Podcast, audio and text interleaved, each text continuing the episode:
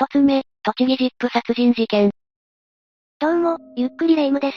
どうも、ゆっくりマリサだぜ。突然だけどマリサ、両親との仲は順調？本当に突然だな。まあぼちぼちだけど。今回紹介するのは、実の父親にずっと強姦され続けた女性が起こした事件なの。え？意味がわからないぜ。父親が実の娘を？強姦ええ。ずっと実の娘と関係を持ち続けていた父親の話よ。妻の連れ子が年頃で可愛くって浴場するって言うなら、100歩譲ってまだ理解できるが。まあいずれにせよ、だいぶ気持ち悪いけどね。ああ、間違いないな。この事件の主人公は K。K は1939年にとある家庭の長女として誕生したの。今から80年以上前のことなんだな。そうなるわね。両親は K が生まれた後も次々と子宝に恵まれて、最終的には両親と K、妹2人、弟4人の合計9人家族となったの。すごいな。でも80年くらい前だと、子供が5人以上って普通だったりするんだよな。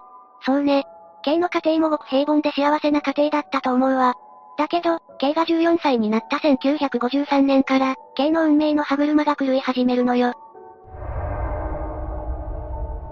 9人家族だった K は、当時一つの寝室で家族9人で寝ていたの。何かその時点で嫌な予感がするんだが。おそらくその予感通りよ。ある日、父親が突然 K の布団に入ってきて、肉体関係を迫ってきたの。絶句だ。気持ち悪いぜ。実の父親が娘に肉体関係を迫るだなんて。生理的に気持ち悪いぜ。それが普通の反応よね。しかし K は驚きと恐怖で声が出せず、父親のされるがままになってしまったの。かわいそうにな。本当に怖いと、悲鳴なんか出せないって言うもんな。そうなのよね。恐怖が頂点に達すると身動き一つ取れなくなってしまうもの。K もそういう状況だったことは想像に難くないわ。当然だな。信じている父親が、急に男になっちゃうんだもんな。そりゃ恐怖だぜ。その日を境に、父親は母親の目を盗み、K と関係を持とうとするの。気持ち悪い以外に言葉が見つからない。K も抵抗できず、その関係は週2回は当然だったというの。しかしそんな日々が K にとっては耐えきれるわけもなく、K は母親に、父親との関係を告白したのよ。そうか。K はお母さんに相談できてよかったな。しかしそんな内容を突然相談されるお母さん側の気持ちを考えると、それはそれでまた複雑だぜ。本当よね。現況は気持ち悪いこの父親なんだけど、K はお母さんに相談し、この諸悪の根源である父親から解放されたのか？こんな衝撃的な内容を相談された母親はまずショックを受けたわ。そして父親を問い詰めたの。そりゃ、内容が内容だけにお母さんのショックは計り知れないよな。問い詰められた父親は逆上して、台所の包丁を持ち出し、殺してやると大騒ぎして暴れたのよ。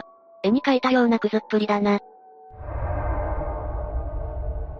結局、母親は子供を連れて家を出ることにしたの。父親が狂っていることを確信したそうね。それがいいぜ。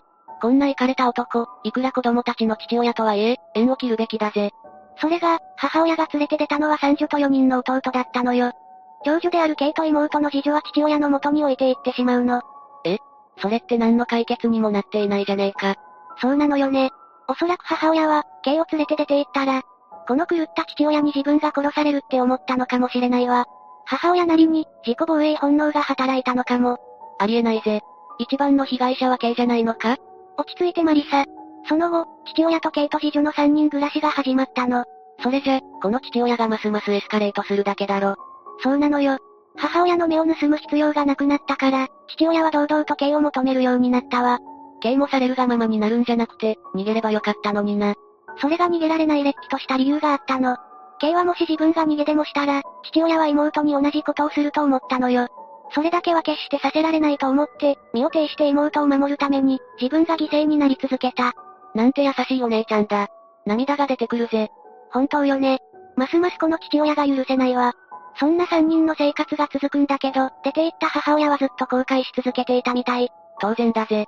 母親なのに、刑を見捨てたようなものじゃないか。そうよね。事情を知りながらも刑を父親の元に置いてきてしまったことを悔いて、結局2年後の1956年に母親は自宅に戻ってくるの。そうか、それはよかったぜ。戻った母親は、父親を四六時中監視するようになったの。狂った父親を見張らないとな。K に父親が近づこうとするたびに母親は立ちはだかったの。やっと母親が K を守り始めたんだな。K も嬉しかったんじゃないのか？でもそんな母親に対して父親は切れて暴れて、結局 K に襲いかかってしまうの。もはや私、この父親に殺意が。無理ないわ。だけど殺意が湧くにはまだ早いわよ。え、これ以上のクズエピソードってあるか？違うの。なんと K の妊娠が発覚するのよ。愚問だろうけど、そのお腹の子の父親って。まさに愚問ね。当然、実の父親よ。恐れていた事態が。ええ。この妊娠を機に、K は父親から逃げる決心をするわ。どうか逃げてほしいぜ。しかし妊婦がたった一人で当てもなく逃げるにも無理があるでしょそこで、K は知人男性に一緒に駆け落ちするよう頼むの。この知人男性は、K の事情を承知した上で一緒に逃げることに賛同してくれたわ。なんていい人なんだ。だけど運命はそう甘くなかったの。K と知人男性は栃木県北部の黒磯まで逃げたんだけど、父親が怒り狂いながら二人を追跡したの。なんとしても K を手放さないつもりなんだな。父親は無理やりにこの知人男性とも引き離し、K を家に連れ帰るの。本当に過酷な運命だな。この一件を機に、父親は母親の目を盗んでケイと次女を連れて、栃木県矢板市に引っ越したわ。母親の目を盗んでって。そうなるとケイを守ってくれる人がまた誰もいなくなっちゃうじゃないか。そうなのよ。父親からしてみたら邪魔だった母親から離れることで、引っ越し先で毎晩のようにケイを求め続けたの。最低だぜ、ケイは妊婦さんでもあるのに。この鬼畜父親からしたら、K の状況なんて関係ないわね。自分の欲求さえ満たされれば。そして K は長女を出産した。市営団地に父親と K と生まれた長女とで引っ越すの。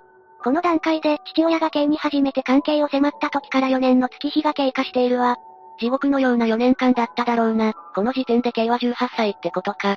ところで次女はどうしたんだ？次女は中学卒業のタイミングで一人暮らしを始めたの。工場に就職したわ。そうなると、父親と K が夫婦みたいになっちまうじゃないか。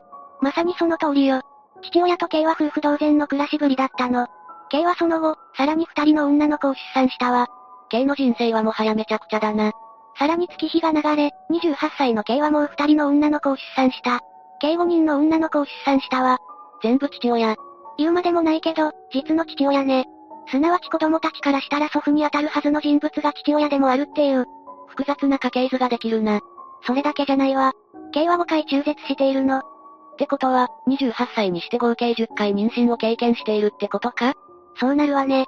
これ以上の妊娠は K の体が持たないと医師は判断し、K に不妊手術を進めるの。かわいそうだ。K は父親に不妊手術の件を相談したところ、父親は喜んで同意したわ。どこまでもひどい奴だな。それって K が妊娠の心配がなくなるから喜んでいるんだろ？でしょうね。K の体を心配して、なんて親心は1ミリもなかったと思うわ。そもそもそんな親心があったら、実の娘に手を出さないしな。10回も妊娠させるだなんて、どこまでも鬼畜だぜ。1967年8月25日、K は不妊手術を受けたの。これで K は子供が望めない体となったわ。喜んでいいんだか。複雑すぎるな。それでも K は子供たちを育てるために、けなげに仕事を頑張ったの。母は強しとはこのことか。本当よね。K は印刷所に勤めて、懸命に仕事をしていたわ。そこで当時、22歳の S さんと出会うの。いい出会いがあったのか？ええ。K にもついにいい出会いがあったのよ。S さんに好意を寄せる系だったけど、子供がいることや実の父親のことなど、背負っているものがあまりにも大きくて、思いを告げられずにいたわ。そうか。子供のことはともかく、そりゃ実の父親とのことは絶対に言えないな。K は S さんへの気持ちをそっとしまったわ。ところがなんと驚くべきことに、S さんの方から告白されたのよ。ついに K の辛かった人生に希望の光が差し込み始めたんだな。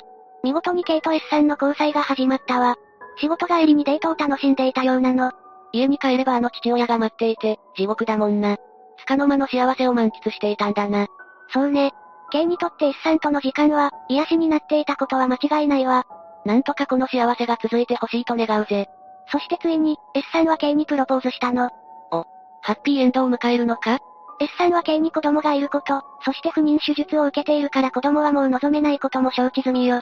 そんなに理解があるなんて、よかったじゃないか。だけど、実の父親との関係のことは言っていなかったの。そうか。そりゃ言えないよな。とりあえず K は、S さんと婚約したことを父親に報告するの。修羅場の予感だぜ。予感的中よ。マリサは考えいいわね。いや、この流れは間違いないだろ。父親に婚約を告げると、焼酎を一気飲みしてから S さんを殺すと騒ぎ出したそうなの。まあそうだろうな。以前も K が別の男性と駆け落ちをしようとしたら大変なことになったしな。そうね。今回も父親の激鱗に触れ、大変なことになってしまったの。だから K はやむを得ず一旦引いたの。結婚はやめる、と。本当に K は S さんを諦めるのか？いや、あくまでもこの父親を黙らせる作戦なの。この裏で、K は S さんとの駆け落ちを目論むのよ。もう駆け落ちしかないよな。そうね。この父親が K の結婚を許すなんてことは絶対にないだろうし。この一件の翌朝、K は職場に電話をするの。S さんに駆け落ちをしようと持ちかけるために。早く二人で逃げてくれ。その電話を受けた S さんはすぐに駅に向かうの。しかし、いくら待っても K は現れなかった。また嫌な予感だ。まさか K は父親に見つかったのか？そうなの。荷造り中にタイミング悪く父親に見つかってしまうの。K は父親に襲われるわ。本当にどこまでも邪魔をするんだな。K は襲われた際に悲鳴を上げて、これで近隣住民に助けられるの。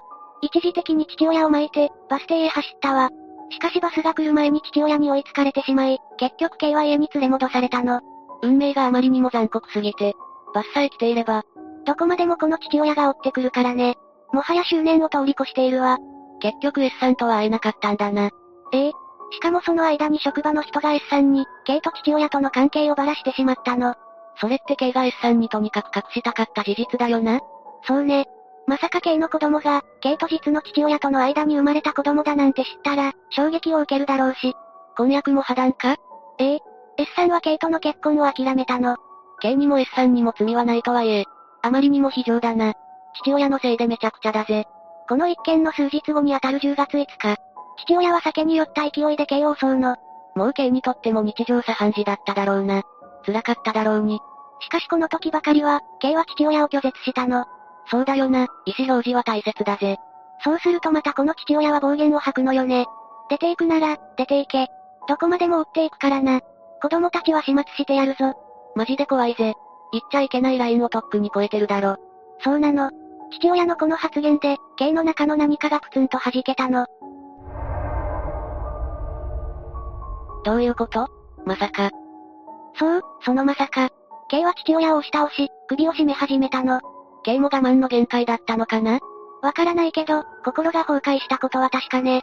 首を絞められている間、父親は罵声こそ K に浴びせていたものの、抵抗はしなかったの。なんでだ？男が抵抗すれば、K から離れるなんてたやすいよな。わからないのよね。ただ、父親も頭のどこかでは分かっていたのかもしれないわ。K をめちゃくちゃにしてきたことがね。K になら殺されてもよかったってことか？すべては憶測だから、なんとも言えないわ。で、結局父親はそのまま絶命したわ。K はそのまま近所の店に行き、父親を絞め殺したと告げるの。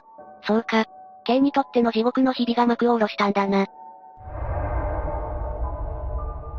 ええ、そのまま K は逮捕された。K の罪は存続殺人罪よ。存続殺人罪？初めて聞いたぜ。どんな内容なんだ？これは、親や子は辞めた際に適用される罪状で、罪がとても重く設定されているの。当時存続殺人罪は、死刑か無期懲役の二択しかなかったの。まあ、親や子は辞めることがいかに闇が深いかはわかるが、そもそも刑は殺人罪なのか？そもそも悪いのは、父親じゃないか？ごもっともね。確かに K は父親を殺めたけど、弁護人は正当防衛か緊急避難に当たる行為であったと主張したの。さすが弁護士、その通りだぜ。K が殺人罪だなんて。それを言ったら K の心や人格は、この父親からとっくに殺されているだろ。そうね。マリサの言う通り、K の育った環境や今までの人生の背景などを鑑みると、あまりにも悲惨だと言わざるを得ないわ。K が14歳の時からずっと父親に支配され続けた人生だったんだろ結局この事件、最高裁まで争われたのよ。どんな判決だったんだ？1973年4月4日、K に懲役2年6ヶ月、執行猶予3年が言い渡されたの。え？ってことは、そう。最高裁が存続殺人罪は死刑もしくは無期懲役であることを違憲であると認定した結果ね。よかったな。じゃ、K は刑務所に入らなくて済んだんだな。ええ。刑務所だなんてとんでもないわ。K 自身が一番の被害者なんだしね。二つ目、ヤマト運輸男女殺傷事件。まずは事件の犯人について見ていくわね。犯人の名前は当時46歳の家計新一で、兵庫県神戸市に暮らしていたわ。家計は神戸市北区にある団地で、母親と双子の弟と3人で暮らしていたの。双子の兄弟がいるなんて、珍しいな。家族仲はどうだったんだ？家族の関係は良好で、3人で仲睦まじく出かける様子を近隣住民が目撃しているわ。しかし、家庭内の家計は気が短い性格で切れやすかったそうなの。いわゆる内弁慶というやつか。職場でもその性格が災いして、問題を起こしていたわ。問題行動って？家計は勤め先の敷地内で、車の運転を誤って社長に怒鳴られたことがあったの。その時家計は、社長に対し怒鳴り返したのよ。社長に怒鳴り返すなんて、すごい度胸だな。また警察官に暴行を加えて公務執行妨害で逮捕されたこともあったわ。逮捕だって？家計は度胸があるんじゃなくて後先考えないタイプなのか。そのせいか、家計は何度も職場を変えているの。職場を転々としている中で、トラブルを起こす前に辞めることもあったわ。せっかくトラブルを起こしていないのに、どうして辞めちゃったんだ？そういう職場で家計は、おとなしく引っ込み思案だと思われていたそうよ。怒りっぽい性格とはだいぶかけ離れているな。それでも家計の短気な性格は変わってはいなかったわ。やがて家計は職場だけではなく、自宅のある団地周辺でもトラブルを起こすことになるの。とうとう地域住民にもバレ始めちゃったのか。どんなトラブルを起こしたんだ？騒音トラブルだったそうよ。これが原因で、家計は家族と住んでいた部屋を離れ、別の棟へと引っ越したわ。引っ越しといっても、団地内にいたんだな。そんな中、家計は就職活動の結果、ヤマト運輸に勤務することが決まったわ。ヤマト運輸の社員になった家計は、同時に別の会社でも派遣社員として働いていたそうよ。そのため朝帰りになることも、しばしばあったわ。仕事の掛け持ちなんて大変そうだぜ。忙しくて余裕がなくなると、怒りっぽくならないのかな。家計は多忙なスケジュールを送っていたことで、余裕がどんどんなくなっていくのよ。同時期に家計は、ヤマト運輸の先輩から、荷物の扱いに関して注意を受けるようになったわ。家計は先輩から注意を受けても、荷物の扱いを改めようとはしなかったの。結果として、日常的に注意を受けるようになったのよ。やっぱりイライラしてるじゃないか。不器用な性格の家計に、仕事の掛け持ちは向いてないと思うぜ。先輩からの注意の内容はもちろん、家計に原因があることばかりだったわ。家計自身は自分の行いを顧みず、先輩社員への怒りを募らせていったのよ。完全に逆恨みだな。そんなことが続いた結果、とうとう大ごとに発展してしまったわ。大ごとって何なんだ？気になるぜ。2020年10月5日、家計はヤマト運輸で荷物の仕分け作業をしていたの。例のごとく、彼の荷物の扱いはかなり雑だったそうよ。そのことに気がついた当時60歳の男性社員 A さんが、家計に注意したわ。でも家計は、A さんの言うことを素直に聞くことはなかったのよ。むしろ逆で、家計は激高して A さんに掴みかかったわ。そのまま二人は取っ組み合いの喧嘩になりかけたの。せっかく注意してくれたのに掴みかかるなんて、つくづく家計は怒りっぽいんだな。誰か止めようとしなかったのか？パート従業員として勤務していた広野真由美さん、当時47歳が割って入ったの。結果、なんとか喧嘩になることを防ぐことができたわ。しかしこの時、家計の腕が広野さんの体に当たってしまったそうよ。広野さん女性なのに身を挺して喧嘩を仲裁するなんて、すごいな。だが、家計もさすがに処分されるんじゃないか？ヤマト運輸は、以前から家計の勤務態度を問題視していたの。そこで今回の家計の行動を暴行とみなし、解雇処分にすることを決めたわ。さらに、広野さんに警察へ被害届を出すよう勧めたそうよ。ヤマト運輸はこの暴力沙汰で、家計を解雇したかったんだな。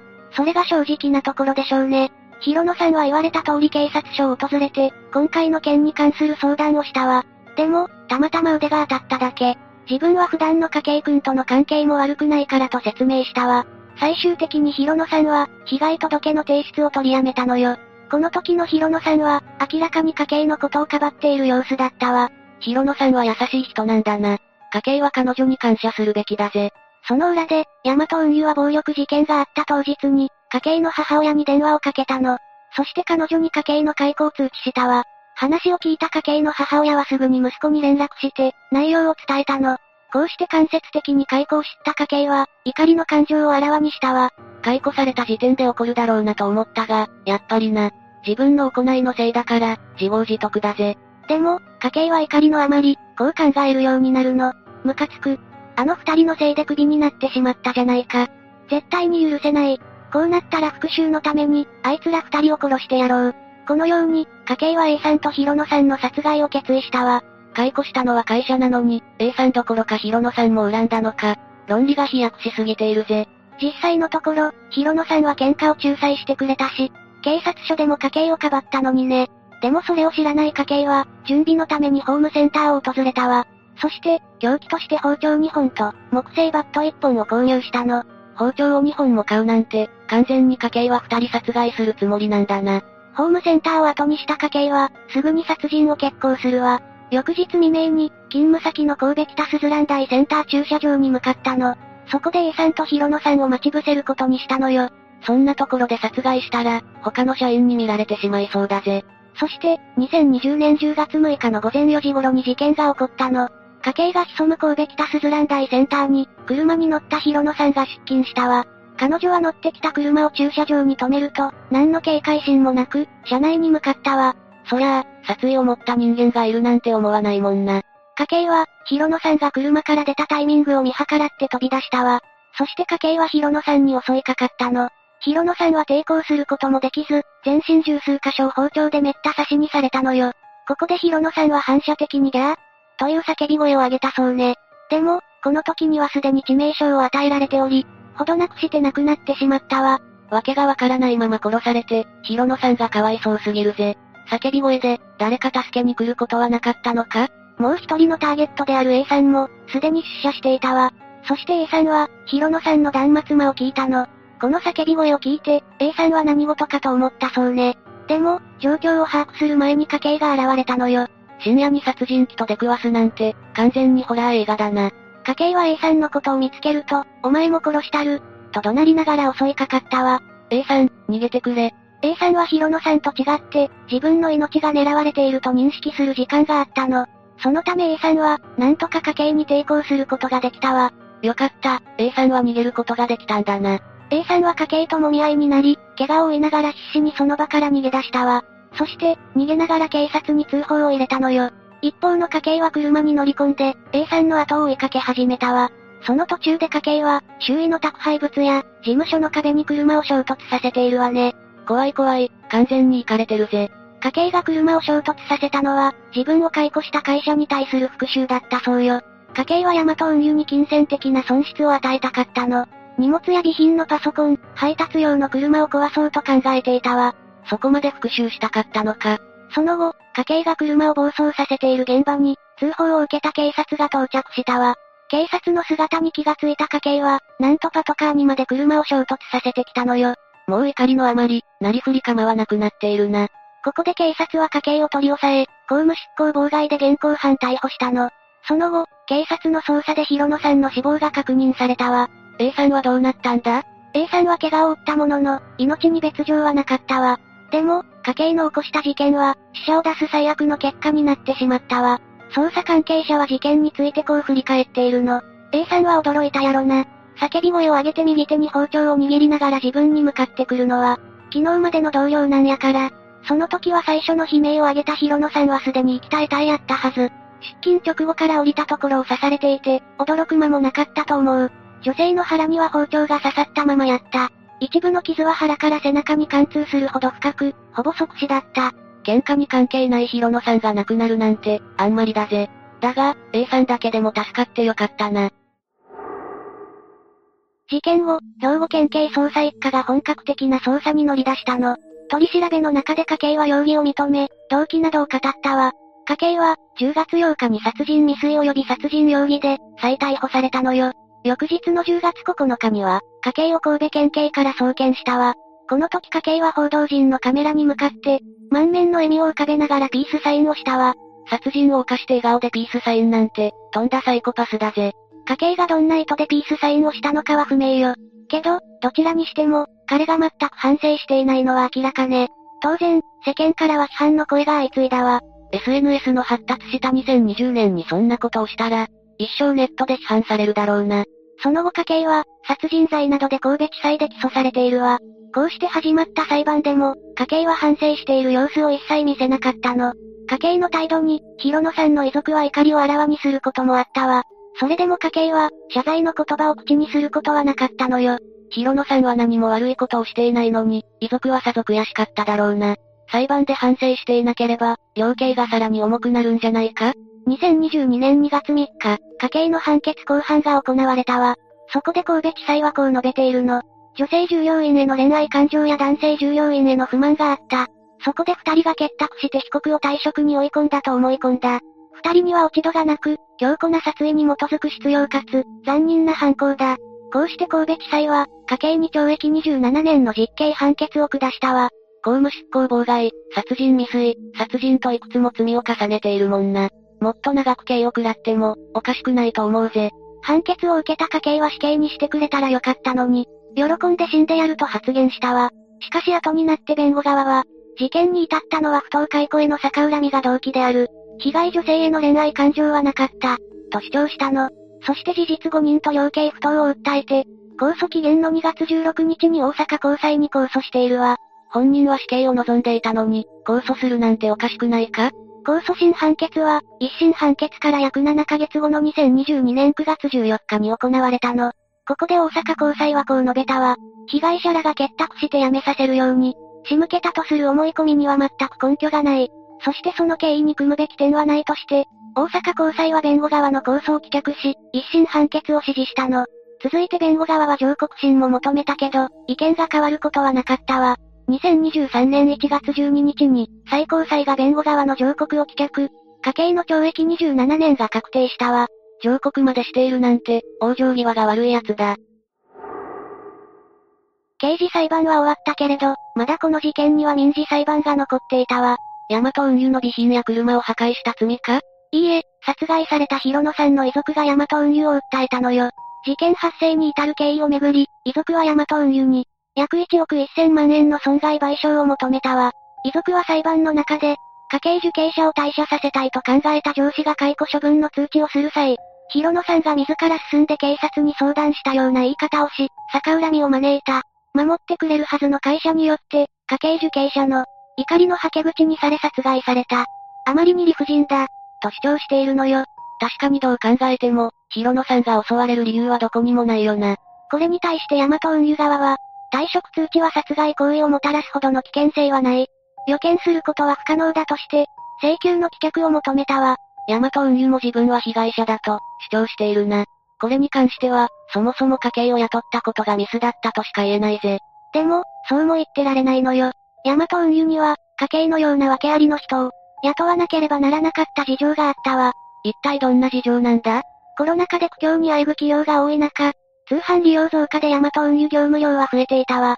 そんな中、2017年に従業員への未払い残業代問題が発覚したの。それは会社としてやってはいけないことだな。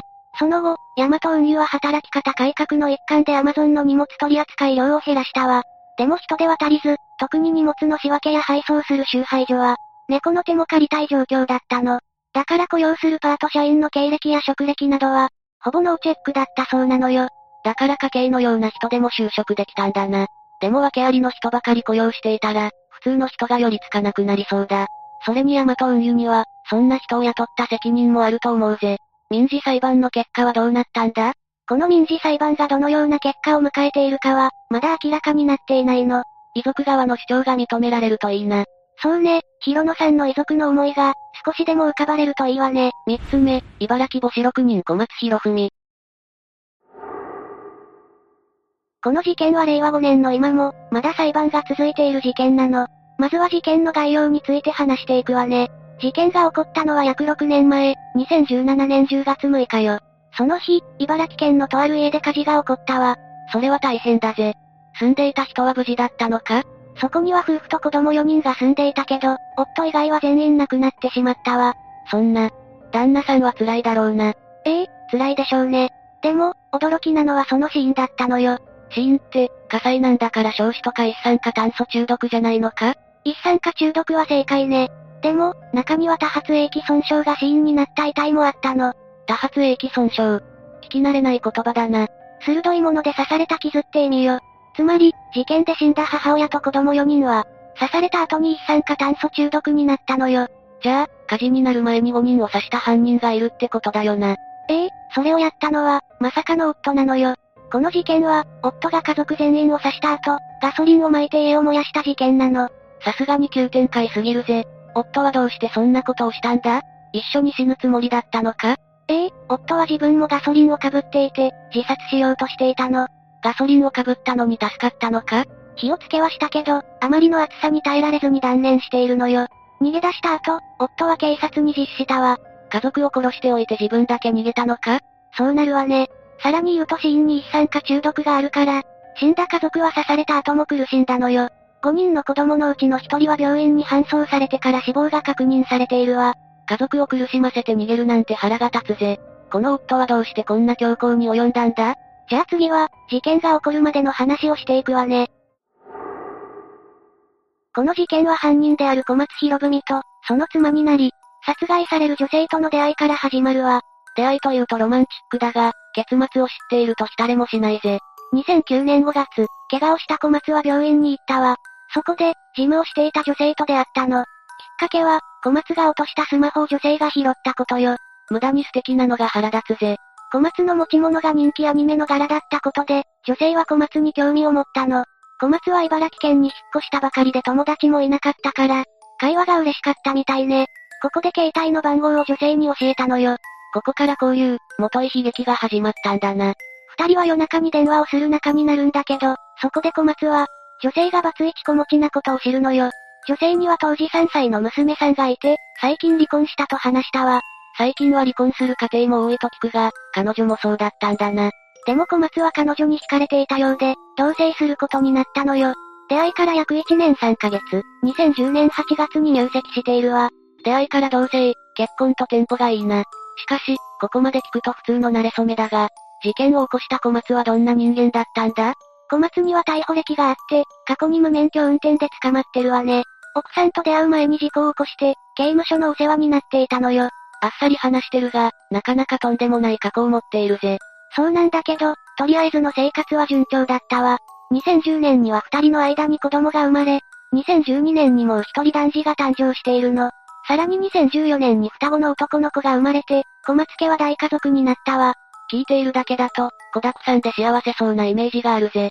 子供が多いと賑やかだし、楽しい生活になるわね。でもそれには、先立つものが必要なのよ。小松家は貧乏だったのか？そういえば、小松の仕事について聞いていなかったぜ。小松は一応、仕事はしていたわよ。でも、忍耐力がなかったのか、職を転々としていたの。独身時代ならそれもいいが、養う家族がいるとなると話は別だぜ。どこかで腰を据えて働く必要があるんじゃないか？小松もそう思っていたのかもしれないわね。でも、双子が生まれた2年後の2016年6月、トラブルで会社を辞めてしまうの。さらに、妻の仕事もその時期に終了してしまったわ。一気に無収入になってしまうぜ。ええ生活は一気に不安定になったわ。生活が苦しくなった結果、妻はスナックで働くことを選んだわ。こういう時に働く場所って決まってスナックな印象があるが、なんでなんだろうな。単純に、お給料がいいんだと思うわ。子供が5人もいるし、波の時給じゃ生活できないのよ。おまけに夫も失業中だし、無理もないぜ。しかし、妻がスナックで働くのって、男としては嫌じゃないのか？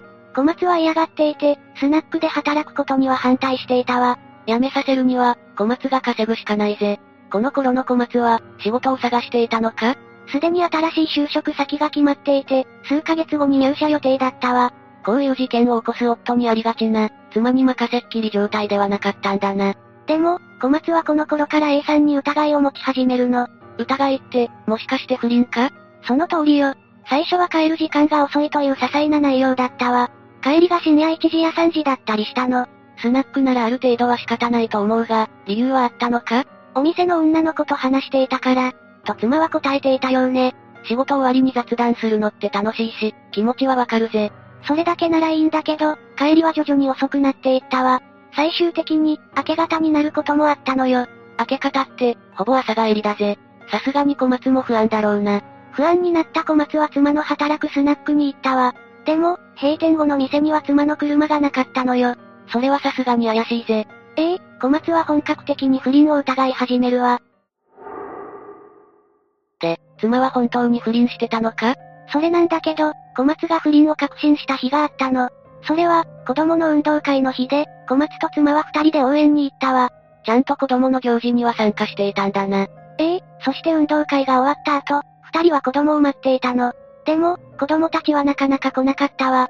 行事の後だし、友達と話してたんじゃないか？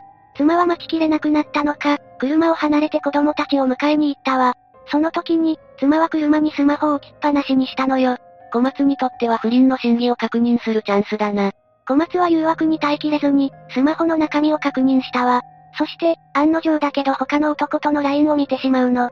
ここで小松は不倫を確信することになるわ。他の男の LINE を見てしまったなら、そうもなるよな。そして小松は車に戻ってきた妻を問い詰めたのよ。立ち回りとしては良くないが、冷静じゃなかったのかもな。妻の反応が気になるぜ。妻は否定しなかったわ。否定しなかったってことは、バレてもよかったってことなのか？そうだったようね。妻はその場で離婚を切り出したのよ。ずっと離婚を考えていて、きっかけを小松が与えてしまったんだな。それで、小松はどうしたんだ？小松は不倫相手に会いに行ったの。物騒な気配しかしないが、大丈夫だったのか？小松は不倫相手の家で待ち伏せをして、出てきた不倫相手に夫と名乗ったのよ。いきなり殴りかかるとかじゃなくてよかったぜ。話した結果、妻と不倫相手は、まだ肉体関係は持っていなかったらしいわ。本当のところはわからないが、証拠がないからな。話し合い自体はどうなったんだ？この話し合いでは、彼女が別れたいと思っているのだから、別れてあげて、みたいなことを言われたそうよ。ストレートな要求だぜ。話し合いの後、帰宅した小松さんは、妻に離婚届を渡されたわ。小松は最初、サインをしなかったらしいわね。だが、こうなった以上は避けられないんじゃないか？ええ、最終的に妻から、サインしなければ家から出ていく、と言われてしまって、仕方なく記入したようね。子供たちや養育費をどうするのかも話し合ったわ。結婚が早ければ離婚の展開も早いな。しかし、離婚後に子供に会えるかどうかは父親としては重要だぜ。小松は妻から、彼と頑張っていくことにした。でも、子供にはいつでも会いに来て、と告げられているわ。子供と接見禁止なんてことも珍しくないが、これは妻なりの優しさなのか？原因は妻側の不倫だし、後ろめたい気持ちはあったのかもしれないわ。まあ、それもそうだよな。事件の犯人である以上、小松のフォローはできないが、ここまでは妻が悪いぜ。小松はそれからどうしたんだ？話し合いは終わったけど、気持ちの整理は簡単にはつかないわ。小松は、ドライブに出かけて気を紛らわそうとしたの。まあ、不倫発覚からの流れが早すぎるし、無理もないぜ。ええ小松は疲れていたのかもしれないわ。自殺したら楽になれるかもと考えてしまうのよ。思うだけならいいが。そして小松は、立ち寄ったお店で目に入った包丁とロープを購入したわ。そして、冷め切っているであろう家に帰っていくのよ。完全に心中しようとしているじゃないか。でも、帰ってきた小松を出迎えてくれたのは、大好物の料理だったわ。小松は食べながら泣いてしまい、子供たちから、どうして泣いているの？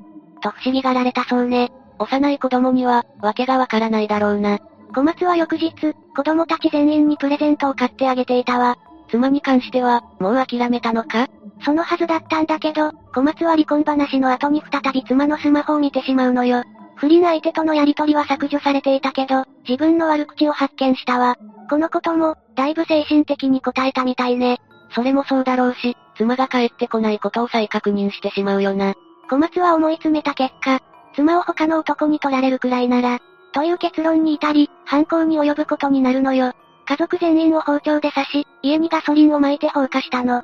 で、小松自身は火の熱さに耐えられず、逃げたわけだな。今更何を言っても遅いが、殺したからって何も解決しないぜ。まして、子供たちは何の関係もないじゃないか。まったくね。子供については、自分が妻を殺せば、子供たちは殺人犯の父親を持つことがかわいそう。と考えて殺害を決めたそうよ。それはそれでかわいそうだが、関係ないのに殺される方がかわいそうだぜ。しかし、ここまでだと不倫されて思い詰めた夫による心中事件って感じだな。小松支店の話は分かったが、他に情報はないのか？生き残っているのが小松だけだから、情報が限られるのよ。でも、近隣住民の話だと、双子が生まれる少し前、妻が嘘をついてお金を取られるので夫と別れたいとこぼしていた。という話もあって、さらに妻の友人も、小松は働かず、A さんに暴力を振るったりしていた。子供たちの目の前で物を投げたりしていた。と話したそうよ。となると、小松にも問題があったことになるぜ。だが、証人がいない以上、これらの話の真偽はわからないな。一応、小松自身が離婚の原因として、自分の不甲斐なさと暴力だと語ったと書かれた記事もあるのよ。お金のことはしょうがないが、暴力はダメだぜ。2017年10月6日、長女の死亡が確認された段階で、取り調べ室にいた小松は逮捕されたわ。こういう時って精神鑑定とか受けるんじゃないか？ええ2018年2月16日まで、鑑定留置されていたわ。結果はどうだったんだ？刑事責任能力を問えると判断されたわ。小松は殺人罪非現住建造物等放火罪で起訴されるの。事情はあるにせよ、これで無罪方面では納得できないし、よかったぜ。でも、小松の罪はこれだけじゃなかったのよ。他にも罪があったのか？ええ偽造運転免許証や有印公文書偽造詐欺などの疑いで再逮捕されているわ。この件で、詐欺罪でも追起訴されているわ。おいおい、小松は元からヤバい奴なんじゃないか？茨城に来た段階のことしか知らないが、どんな生い立ちなんだ？小松は東京生まれだったわ。母親は厳しかったけど、父親は小松を甘やかしたの。別に、甘やかすのはおかしくないんじゃないか？そうかもしれないけど、小松は年を取ってできた子供だったの。だから、可愛さのあまり何でも買ってあげていたのよ。何でも買ってもらえるのは羨ましいぜ。無免許なのにバイクを買ってもらったこともあるそうね。それは甘いじゃなくて犯罪だぜ。行き過ぎよね。これに関しては、小松本人が、自分が子供の頃に学ばなかったのは、我慢をすること、と語っているわ。お金の大事さも学べなかった、とも話してるわね。仕事を転々としてたのも、そのせいなのかもしれないな。最終的に心中事件を起こしたのも逃げと言えるし、自分も死のうとしたが逃げ出した点にも繋がるぜ。小松の逃げ癖の原点は家庭にあったと言えるわね。後の裁判を見ていく上でも、この逃げ癖はかなり重要になってくるわ。で、裁判の結果、小松はどうなったんだ？小松の裁判はまだ続いているのよ。おいおい、長すぎないか？実は、小松はこの裁判の期間に記憶喪失になったの。漫画やアニメじゃあるまいし、ありえないぜ。とうとう小松は、自分の記憶からも逃げたのか？それが、そうとも言い切れない状況なのよ。小松は2018年の11月26日、留置所の交流中に倒れているの。体が悪かったのか？ええ、小松には肺高血圧症という持病があったのよ。初めて聞くが、どんな病気なんだ？簡単に言うと、心臓から肺に血を送る肺動脈の血流が悪くなる病気ね。その結果、血圧が高くなって心臓に負担がかかるのよ。意外と重い病気じゃないか。ひどい場合、失神したり滑血したりすることもあるわ。小松はこの持病が悪化して、一時的に心肺停止になったのよ。もしかして、その後遺症で記憶を失ったのか？そういうことになっているわね。忘れると言っても、一体何を忘れたんだ？犯行に関する記憶を部分的に失っているそうね。凶器の包丁や、ロープ、ガソリンを入れた、蛍光管などの購入については覚えていない、と答えているわ。あまり言いたくないが、都合が良すぎないか？タイミング的に、どうしても考えてしまうわよね。でも、不倫を疑うきっかけになった妻のスマホの、内容は、一応は覚えているそうよ。ここまで来ると不倫云々はどうでもいいぜ。肝心の犯行についてはどうなんだ？殺人と放火の瞬間のことは覚えていないみたいね。さすがに、持病を利用した嘘じゃないか？そんなに都合よく、都合のいい部分だけ忘れる記憶喪失なんてありえないと思うぜ。気持ちはわかるんだけど、本当のところは小松にしかわからないのよ。小松は裁判の中で、警察から取り調べを受けた記憶はある。自分が6人を、殺したなら責任を取る。極刑も覚悟している、と話しているわ。検察は死刑を求刑していたから、それも受け入れるつもりでいたようね。潔いのか何なのか、わからなくなってくるぜ。弁護側は小松について、事件当時は責任能力に問題があったと主張しているわね。結果が気になるところだが、裁判は終わってないんだよな。2021年6月30日の判決公判では、死刑を言い渡されているわ。弁護側は仮に小松が犯人だとしても、当時の彼は意識乖離状態で殺意はなく、被害者6人は一酸化炭素中毒死しているため、一つ行為と6人の死亡に因果関係はない、と話していたけど、さすがに無理があったわね。弁護側としては擁護しないといけないんだろうが、さすがに無理があるぜ。さすがに刺した箇所から見ても、6人全員への殺意は明白。と弁護側の主張は否定されているわね。だろうな。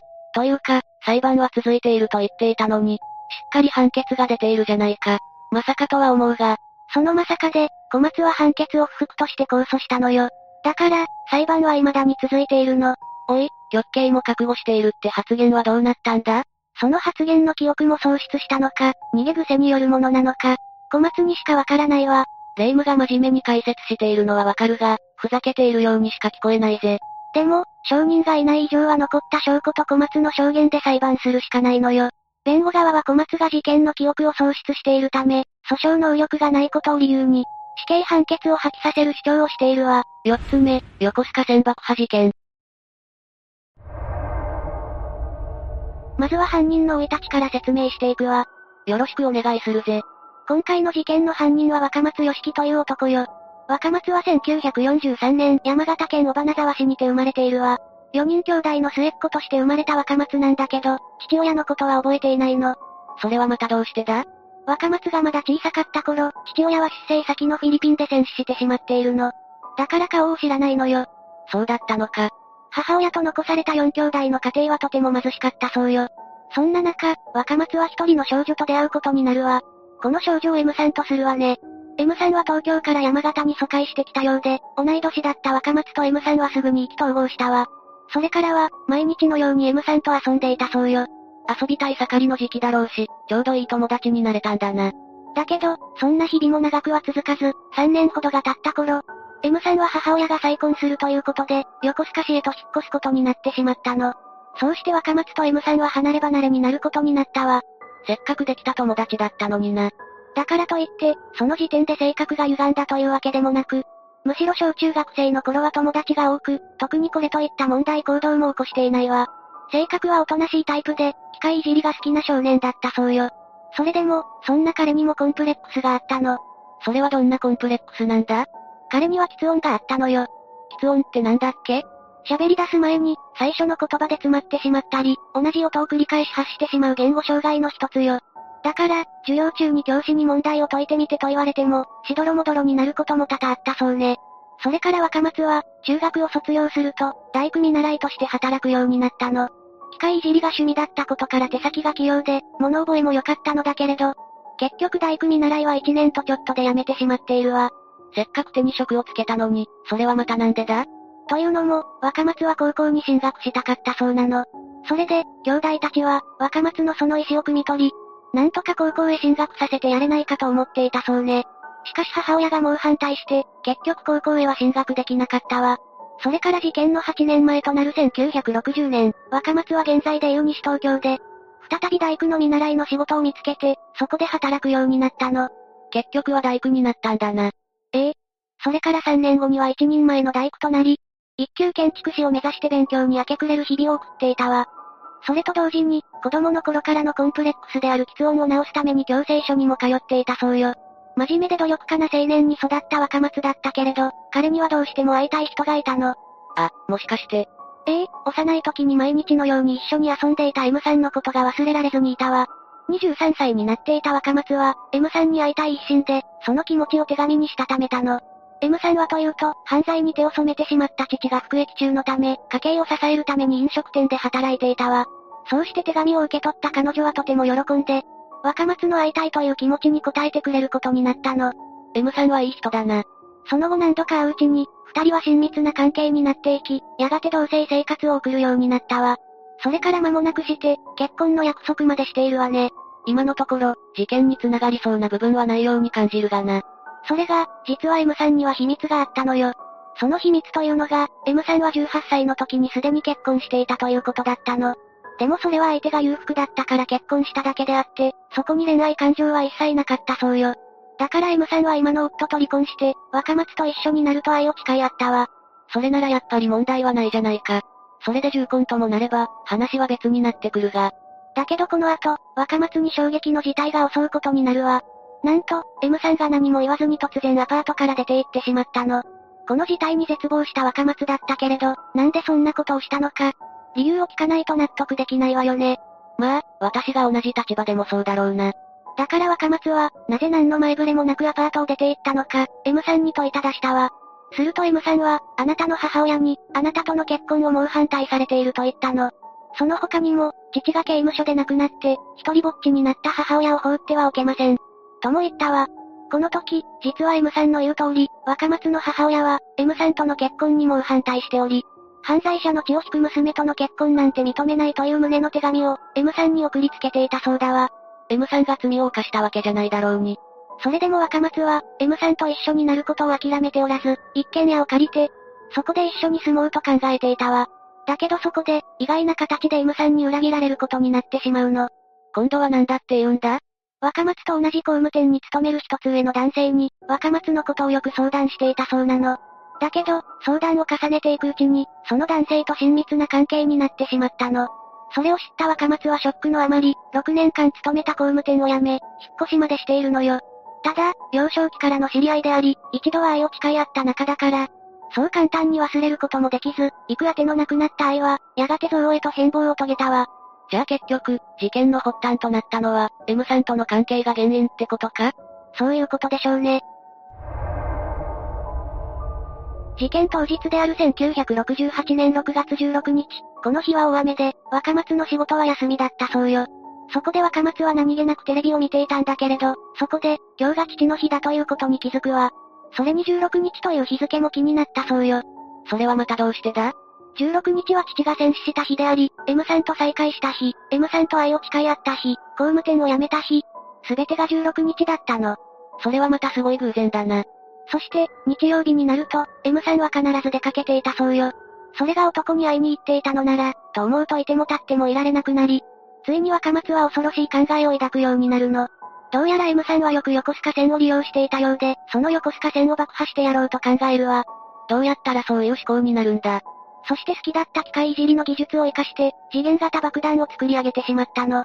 それから、午後1時45分頃、横須賀発東京行きの電車内にある網棚の上に次元型爆破装置を設置して、その場を後にしたわ。その約2時間後、ほぼ3時半頃ね。国鉄横須賀線が大船駅から出発したの。そして、100メートルほど先の踏切に差し掛かったところで、6両目に設置した装置が爆破したわ。怖すぎるんだぜ。この爆破によって、窓や座席、天井は吹き飛び、車内は大パニックとなったわ。そして、ちょうど網棚の下に座っていた会社員の A さんが帰らぬ人となってしまったの。A さんは、生まれて間もない長女が入院中の病院へ行った帰りで、初めて迎えた父の日だったのよ。だけど彼は突如として事件に巻き込まれてしまったの。許せないんだぜ。その他に死傷者はいなかったのか？この爆発で他にも28名の重軽傷者が出たけれど、死者は A さん一人だったわ。この日は行楽帰りの人々で賑わっていて、電車内も混雑していたそうなの。重軽傷者の中には、飛び散った破片で胸の肉をそがれた人や、左手を切断した人、左股に穴が開いてしまった人もいたそうよ。どれも重い怪我ばかりだな。神奈川県警は爆破があった下の座席から、赤いビニールテープ、紙箱の破片、単一の 1.5V の乾電池4本、20センチほどのコード、タイムスイッチのゼンマイと歯車を発見したわ。これらの状況から、爆発物に次元装置が付けられていたことは間違いないとして、使用された爆発物はダイナマイトか、塩素酸カリと硫黄を混合した粉末系火薬と断定されたの。遺留品だけでそこまでわかるなんてすごいな。6月17日、警察庁は神奈川県警の要請により、関東管区警察局、警視庁、静岡、千葉、兵庫、埼玉県警の捜査担当官と、科学警察爆発物専門官を大船署に招集したわ。緊急会議を開き、広域捜査体制を取ることを決め、広域重要107号事件に指定したわ。そこまで大掛かりな捜査を行う必要はあったのか？ええ。1960年代は交通機関を狙った爆破事件が多発していたの。だから警察も重要事件として取り扱うことを決めたのね。それから翌17日の現場検証で、爆破装置を包んでいたのは、4月17日付の毎日新聞玉版であることが分かったわ。この新聞は、西多摩、南多摩、府中、八王子、立川、日野、町田等、十数万世帯に配られていることまで分かったの。でもそれだけじゃ、数が多すぎてどれがどれだかわからないぞ。もちろん他にもあるわ。遺留品である乾電池はナショナルのハイトップであること。そしてタイムスイッチは松下電工製の ET63 型ということも分かったわ。科学警察研究所の鑑定では、火薬に使用されたのは、ニトロセルロースとニトログリセリンを主成分とするもので、日本では療養散弾の弾薬として使用されていることが判明したの。この無塩火薬は、都道府県公安委員会から猟銃を所持する許可を与えられたものなら鉄砲火薬店で購入することが可能よ。若松は猟銃の所持許可を持っていたのか？持っていたわ。だけど、ここではまだ捜査線上に上がってくることはなかったの。それからも警察の捜査は続き、6月19日、爆破装置を詰めていた箱の出所が分かったわ。車内に散らばっていた紙箱の切れ端を集めて復元した結果、裏側に、門前町美鈴総本店と木版のような印字がされていることが分かったわ。このミスズ総本店というのは、名古屋市中区門前町にある菓子製造販売店で、箱はシャチホコモナカというお菓子の箱で愛知県内のみで販売されているの。だんだんと若松に近づいてきたな。その後の警察の調べで、三玉地区の鉄砲所持者は6572人。その中で毎日新聞を購読しているのは460人だったわ。8月から10月まで、延べ1万6000人の捜査員が動き、11月に入ると、重要な容疑者が浮上してきたの。それが若松よ。若松は猟銃所持許可を受け、水平に連散弾銃を所持しているわ。そして、新宿の里見鉄砲店で SS 火薬 250g。1968年3月に立川市の三新小銃器営業所で SS 火薬 250g を購入しているの。さらには同年の1月から6月まで毎日新聞を購読していたこともわかっているわ。そして極めつけは、林家の夫婦が1967年10月24日に名古屋駅売店でシャチホコモナカを4箱買い、そのうち10個入りを新婚旅行土産として若松に渡していたの。これじゃあもう逃げられはしないな。若松は、テレビで自分が起こした事件が報道されているのを見て、大変なことをしてしまったと、罪の重さを実感していたわ。そして、自らの人生に幕を下ろそうと、北へ向かって車を走らせたそうよ。そうしてたどり着いたのは地元の山形で、彼は顔も覚えていない父親の墓参りをしてからすぐに出発しているわ。その後、静岡県にある岬で海を眺めているうちに、生きていこうと考えを改めたようね。今更考えを改めても、もう取り返しはつかないんだぜ。そして11月9日午前7時、捜査本部は若松に任意同行を求めたわ。それから横浜県警の捜査本部に連行されることになったの。最初こそ事件に関して否認を続けていたのだけど、時が経つにつれ、ぽつりぽつりと自供を始めたわ。それから午後6時、若松は殺人、殺人未遂、戦車複没致死、電気車転覆、傷害、爆発物取締罰則違反の容疑で逮捕されたのよ。そんなに罪状がついたら。ええ極刑は免れないでしょうね。横浜地方裁判所は1969年3月20日、戦車転覆致傷罪を電車破壊致傷罪として、起訴された罪の全てを認め、若松に死刑判決を言い渡したわ。個別の被害者との関係としては、1人は殺人罪、2人は傷害罪、12人には傷害致死罪が適用されたの。若松は殺意はなかったとして、殺意の有無については否認を続けたものの、裁判長は事件を起こす前に3度もの爆破実験をしていることから、爆発物の危険性を十分認識していたと認めたわ。3回も実験をしていたのか。それは言い逃れできないな。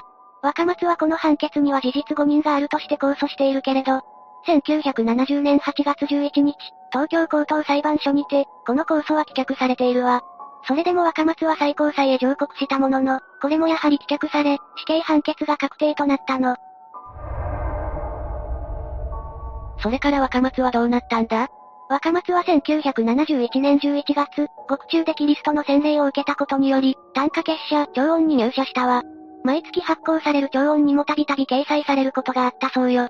そして、昭和49年1月号では、新春二重主演に入選もしているの。処刑の朝、超音の代表を務める太田請求士宛に書かれたハガキには、私は毎日の信仰生活の中で生まれる、一種一種を自生として参りました。それであえて、自生は書きませんと書かれていたそうよ。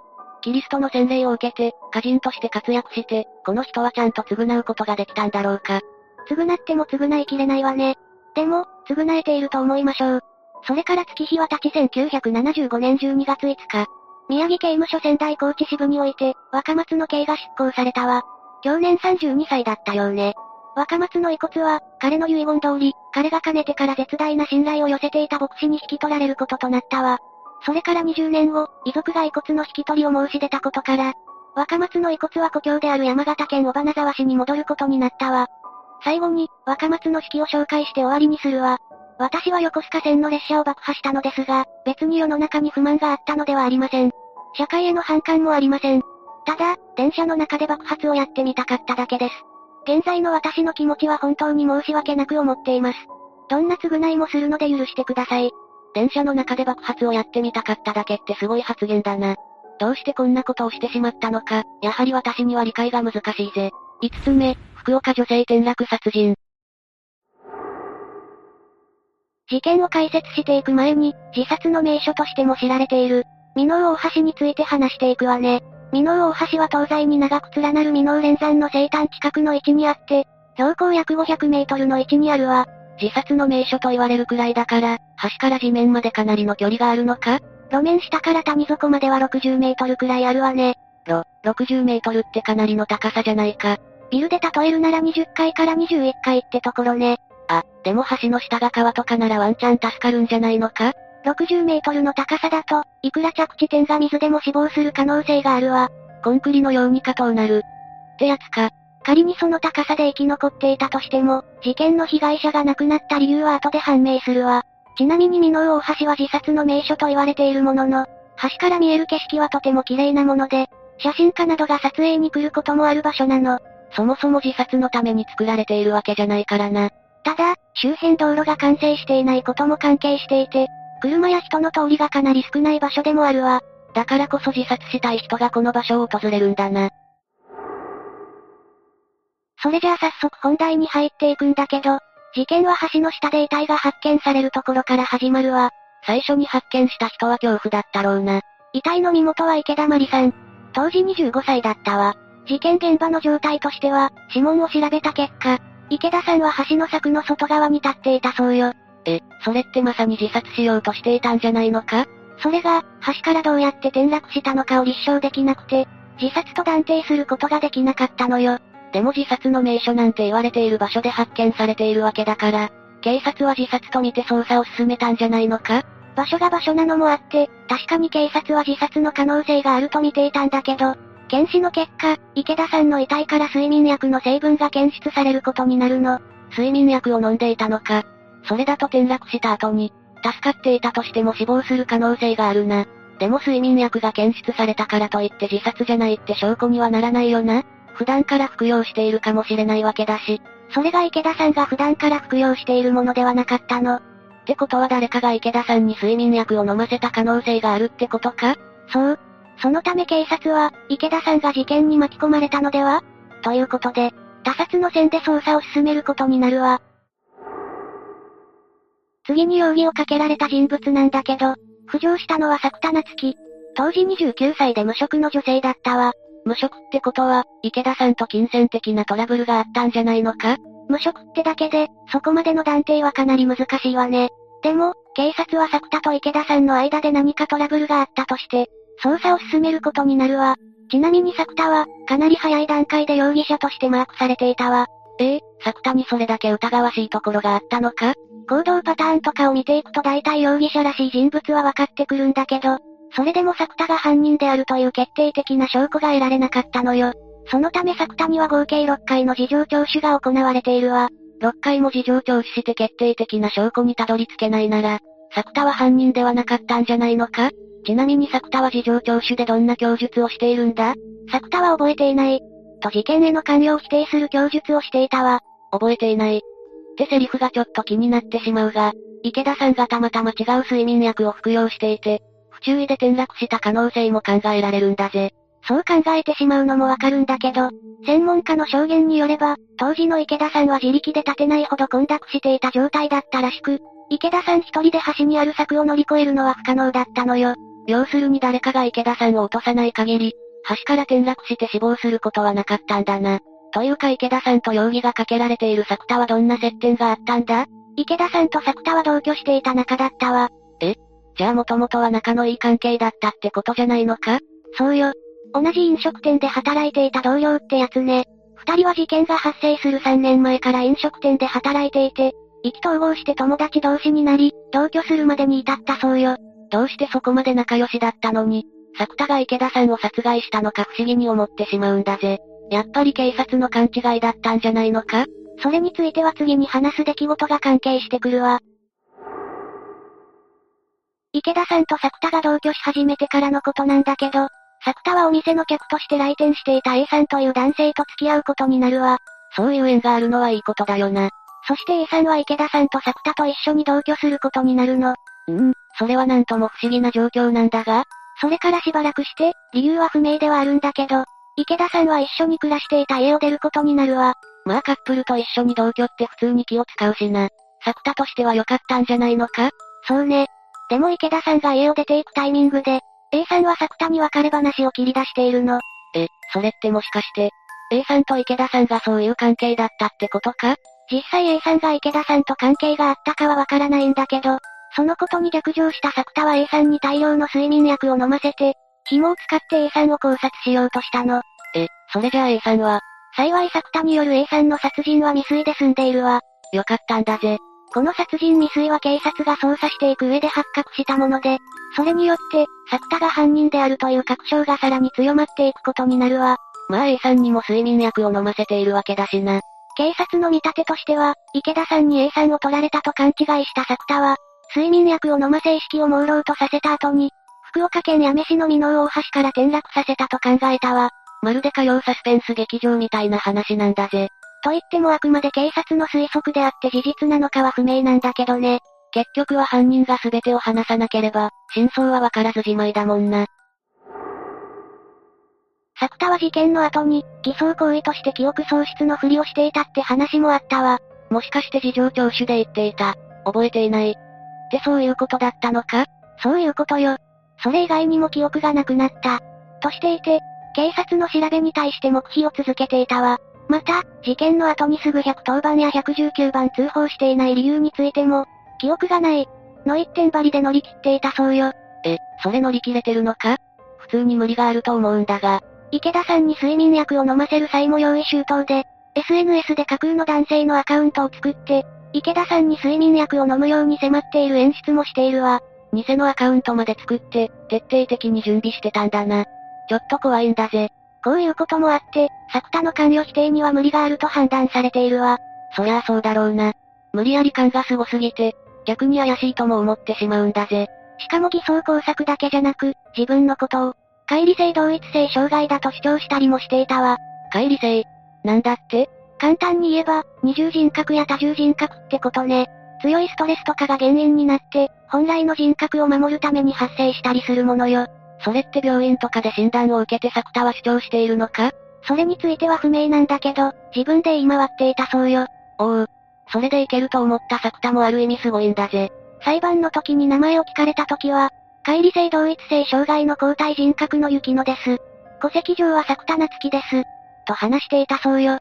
自分で乖離性同一性障害とか言うんだな。まあ本当の多重人格者がどんな風に自分のことを話すのかわからないから、これが間違った言い方とも言えないんだけど、それでも急に多重人格を主張する作田に対して、疑問の目が向けられるのは当然のことなのよね。